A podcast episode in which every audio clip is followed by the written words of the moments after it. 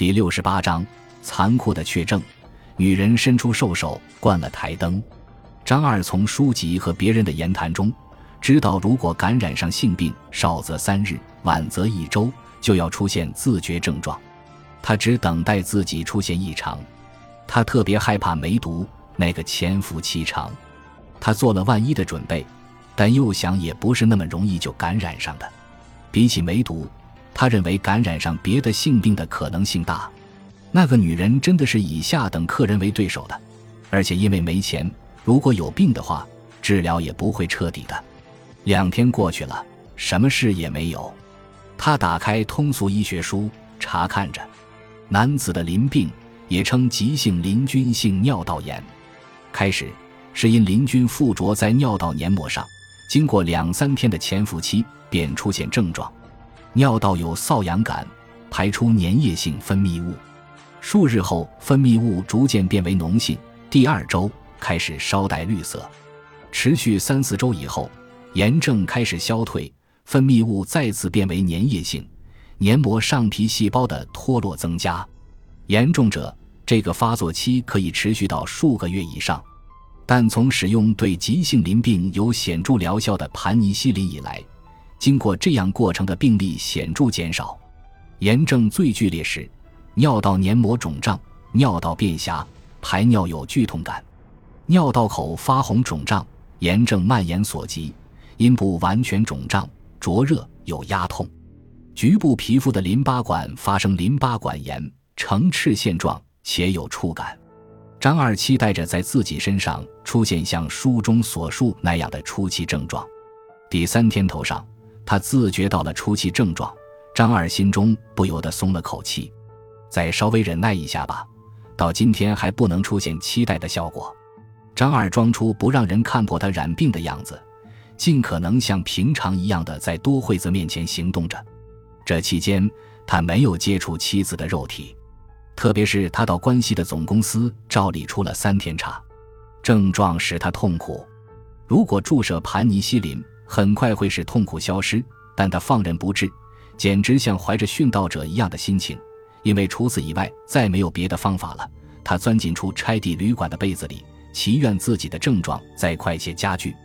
如果达到目的，再在那时进行一切治疗也不迟。一周过去了，病情像他期待的那样顺利地发展着，分泌物变成脓性的，在他眼里也分明看出带上了绿色，像书上所写的那样，症状正在进入旺盛期。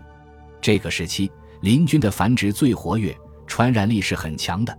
多惠子的表现和以前一样，一点变化也没有。是否看破了他的怀疑，依旧不能判断出来。但是，张二自信自己出差关系不在家的期间，他必然要搞不真的活动。片仓这时留在东京，也不可能到附近县去出差。那天早晨正要上班的时候，多惠子在厨房照例做着肉食。他做烤肉，现在已不比专门的饭馆逊色了。受过附近肉馆主人的指教，他正在手脚麻利地施展技艺。今天晚上吃烤肉吗？张二在门厅前边穿鞋边说：“是，这次又学会了新的烧制方法，请早点回来吧。今天可能会早回来，那么就做出最好吃的烤肉等着你。”那快活的容颜，那爽朗的谈吐，一点没变。在别人看来，一定认为是一对亲爱和睦的夫妇。吃了肉类，这种病一定会加重。好啊，使劲的吃吧。张二情绪很高地走出了家，出门就遇上了和妻子常说话的那个保险公司的年轻公关员。那个公关员看见张二，慌慌张张地鞠了一躬，走开了。过了两三天，张二不露形迹地注视着多惠子的表现。女子的淋病比男子的病情稍显复杂，在成年女子中，尿道和子宫同时感染，可见尿道炎和子宫炎并发，阴道也受侵犯，但性成熟期的女子较容易治好。急性淋菌性尿道炎表现在外尿道口发红肿胀，有脓漏，自觉症状是尿道有瘙痒感、灼热感、排尿疼痛、尿频。急性淋菌性子宫颈炎子宫、阴道发红，子宫口有脓漏现象，下腹部有不适感。女子的急性炎症，如拖延不治，将会转向慢性，症状轻化，但经过时间颇长。合并症，除男子部分所述之外，可患卵管炎、骨盘腹膜炎等。到了第三天，多惠子的样子多少有了一些异样，也许是心理作用吧。但她那一直开朗快活的脸上，总好像现出一点担心的表情。张二对他现在所起的变化，逐一同书上的解说做了对照观察，特别是女子方面，有和男子不同的复杂性，不一定立刻出现传染症状。看多惠子那情形，他觉得自己的期望多半要成功了。可转念又想，这不过是从自己愿望出发的神经质的主观推测而已。虽然他的样子确实起了变化，但是还不能就此做出决定性的结论。恰是一个好机会，张二又出差了，这次是两天。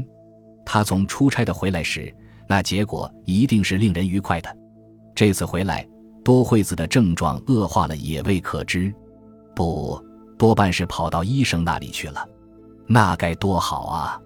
在医生那里一定会发现证据，无论他怎样隐瞒，也是逃不出不断观察着的自己的眼睛的。对手也是同样的。作为他第一个嫌疑对象的片仓有什么变化吗？张二两天出差后回来了，那天晚上他没到公司，直接回了家。外出期间没有什么事吗？不，没什么。他的脸色很不好，也确实见瘦了。平日马上会看到的笑脸不见了，首先是没有了精神。怎么了？张二特意问道。不，没什么。多惠子吃了一惊。什么呀？你没精神，脸色也不好，是吗？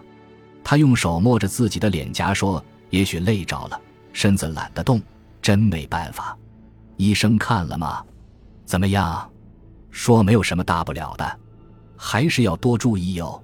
张二终于觉得不对头了，他进行了第二次实验。那夜，他把手伸到妻子胸前，不行。他厌倦地扒拉开丈夫的手，用被裹住了自己的肩膀。累了呀。张二觉得事情已经得到证实了。到了早晨，多惠子以不让丈夫察觉出自己病状的姿态干起家务活，但只要注意观察。就会看清楚，他正说着话时，会突然现出忍住痛苦的表情，然而又立时像没事人似的，强装冷静地活动起来，而且多惠子洗手的次数也明显增多了。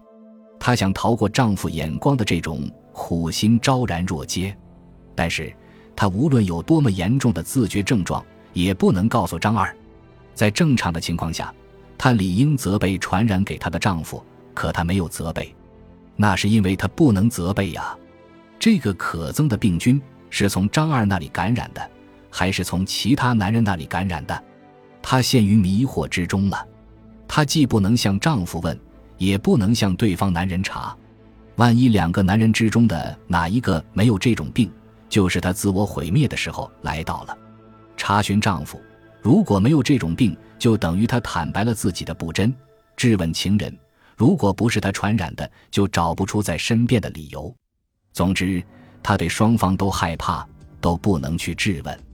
他终于陷入悲惨的矛盾境地中而不能自拔了。张二吃饭的时候，他还躺在被子中。对不起，请你自个儿吃吧。怎么了？没什么，着凉了，头有些发重。那可不行，是感冒吗？还是请医生看看的好。是的，你上班以后我再去。我出去向山村先生招呼一声吧。山村是附近随时可以应诊的医生。不，心情稍微好一点，我慢慢的走去吧。张二想，多惠子到底忍受不住了，他就一个人吃完饭，自己进行上班的准备了。给你烤上面包片吗？他温和地说。不，过会儿我自己烤吧，现在不用了。张二出门了，他想自己不在时，妻子一定去看医生，而且一定是妇科。在公司里，张二为了观察酒友的动静，凝神注视着坐在自己桌子斜前方的片仓。凝视的结果，他认为片仓和平日的表现大不相同。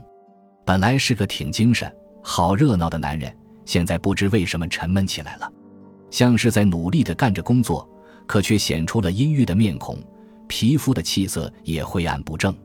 张二故意和片仓说话，他慢慢吞吞的，不立即作答，看来像是热衷做事的模样，其实是虚实其表，或者也许是为了排遣自己的痛苦才那样做的。为什么近来不到我家去玩了？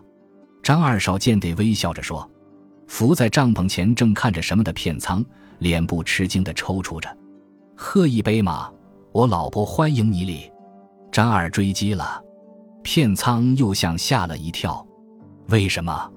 但他马上又站直了身子，若无其事的问张二：“我老婆说你最爽朗活泼。”感谢您的收听，喜欢别忘了订阅加关注。主页有更多精彩内容。